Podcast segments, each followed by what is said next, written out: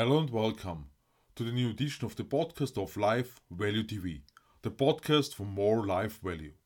My name is Stefan Josef, and I'm glad you're listening to my podcast by talking today about what speaks for already knowing the ending and what lever you use best as a leader for an ideal outcome. At the beginning, do you always like to know how an adventure ends, or do you like to be surprised? If we always knew the actual ending of a film, then we probably wouldn't need to watch any movies, except perhaps to experience the tingling tension of a plot. Whereby this tension is much lower than if the end is unknown, often an unexpected turn happens. Would you say that you're more fixated on the ending, or do you prefer to enjoy the story that is told in a film only to be surprised at the end possibly even with a happy ending. I choose these introductory thoughts with the above question today because we face a completely different situation for the achievement of our goals as leaders.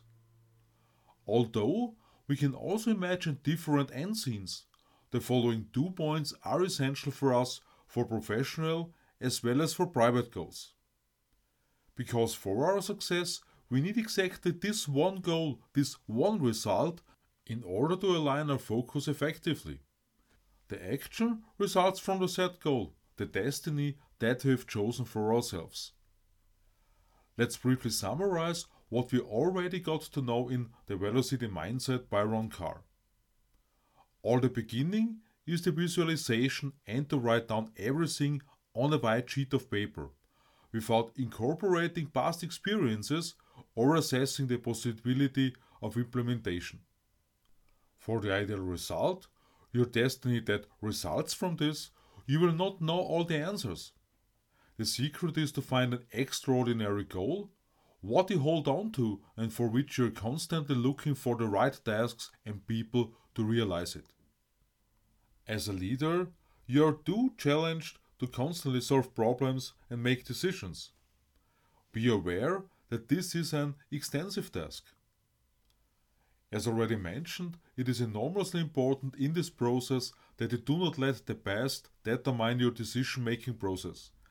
Because insoluble sometimes means only in old thought patterns, but in new considerations the tide turns. Effective decisions are achieved by focusing on the desired goal, which can also result in completely different action steps than before. If you know where to go, you'll make your life easier by finding the right answers through the right questions. As Ron Karr notes, in the Velocity mindset, film directors start with the end result of a film for their vision. As with sales goals, a film can be broken down into smaller parts to work towards it, step by step. Breaking down a result into several milestones allows you to respond better if there are deviations from the original plan. As difficult as a decision may be, it is better to decide and to be wrong than not to decide at all. In my words, what Ben Horowitz once said.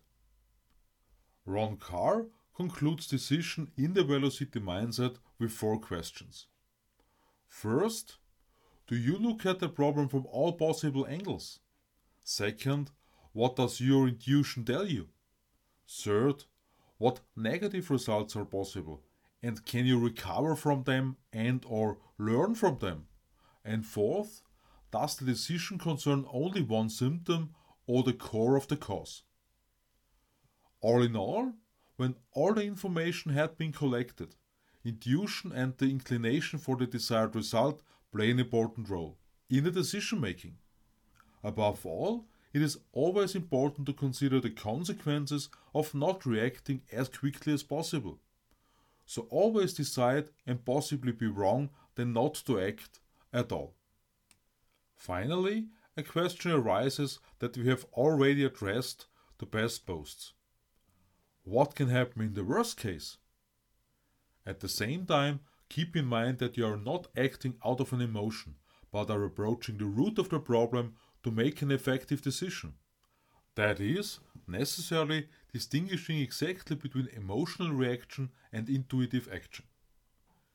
If you trust in your intuition in the future, you will create velocity for yourself and your team, as we learn in the velocity mindset. In any case, at the end of the day, the best possible result should come out. While we will now talk about the team again. Leverage is known as a term from the financial industry. What does leverage mean in the context of leadership? We already talked in a previous episode about how success is not a solo effort by you, but depends on how your team gets involved in the task. This is what Ron Karr calls true success. In order not to limit your success as a leader, leadership includes recognizing which people have which skills that you do not possess yourself, and you have to manage your relationships. As I've already learned in my time as an insurance agent, not only the consultant is elementary, but also the support team in the office to satisfy customer wishes and concerns. This means that your team is, in a way, your support team. As Ron Karr points out in the Velocity Mindset, airlines have long recognized how to get their customers anywhere in the world together. You extend your effectiveness as a leader in goal achievement to other people. One question a team once grappled with, according to Ron Karr, was transporting the luggage at the airport to reduce the waiting time for it. The solution was found by the creative collective. As a leader, you draw from an unimaginable potential here if you are willing to listen, because, as already mentioned before, through the team you benefit from the potential of your team, perhaps even through people outside your organization. In addition to the team's skills, you have access to ways of thinking that you might never have thought of yourself. If you want to make your business a success, focus on what you can do for others in conversations with potential business partners. This is all about what you can contribute to their brand promises with your background as a support. As Ron Karr puts it in a nutshell in the Velocity mindset, it's about helping others. As far as recommendations and relationships are concerned, it is increasingly mentioned that there must be a willingness to give more than expected to get. As Darren Hardy, for example, says, From my point of view, this should ultimately mean don't use your questions to make a sales pitch out of it, but simply to actively listen. In my understanding, this means letting the feeling play and guided by this will result in a creative solution from which everyone benefits, as Ron Karr adds. In your role as a leader, it is also extremely important that you work on the business, which means that you are constantly focused on the future with questions. You may also have to act as a troubleshooter, but your task is primarily to see the business at a higher level, focused on the ideal result. This is exactly what accompanies you in the selection process of employees for your company. Because your team needs a feeling for signals that are fundamental for future development. In conclusion for today, you can only achieve tangible velocity together with your team. And one point that Darren Hardy repeatedly addresses in Darren Daily is this People have their own needs, and these must be taken into account if we want to work together towards one goal, one result.